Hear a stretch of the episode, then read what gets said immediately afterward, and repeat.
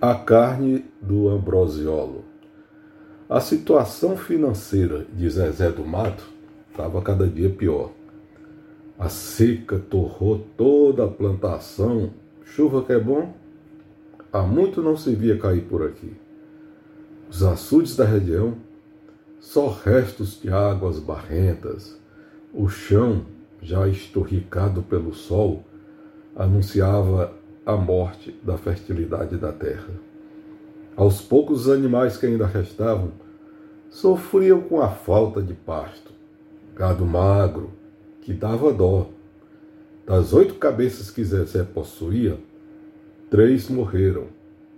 Duas foram trocadas por outros mantimentos. Duas vendidas.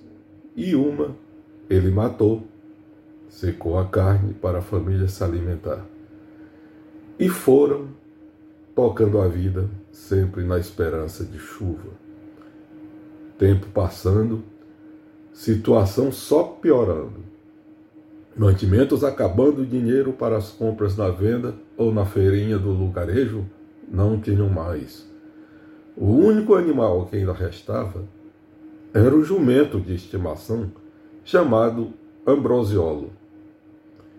Tinha herdado do seu velho pai era considerado até um membro da família. Mas a necessidade falou mais alto. A única solução era ir no povoado e vender ambrosiolo. Por coincidência, tinha um carreteiro comprando jumentos. Com muita tristeza se desfez do animal. Na volta para casa, muito triste, encontrou com o cearense e foi logo informando: Amigo Zezé, tem um carreteiro no povoado comprando jumentos.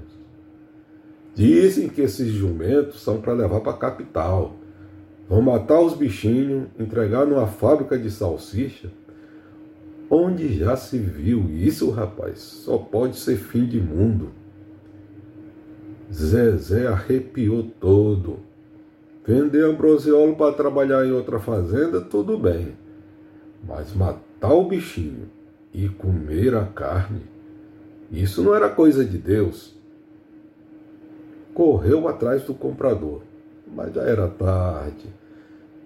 O, comprador já havia partido para outros lugarejos, levando sua carreta e junto com Ambrosiolo triste, macambúzio, voltou para casa, contou o sucedido para a mulher e, com os olhos cheios de lágrimas, jurou que nunca mais em sua vida comeria salsichas, pois podia ser a carne do seu grande amigo Ambrosiolo.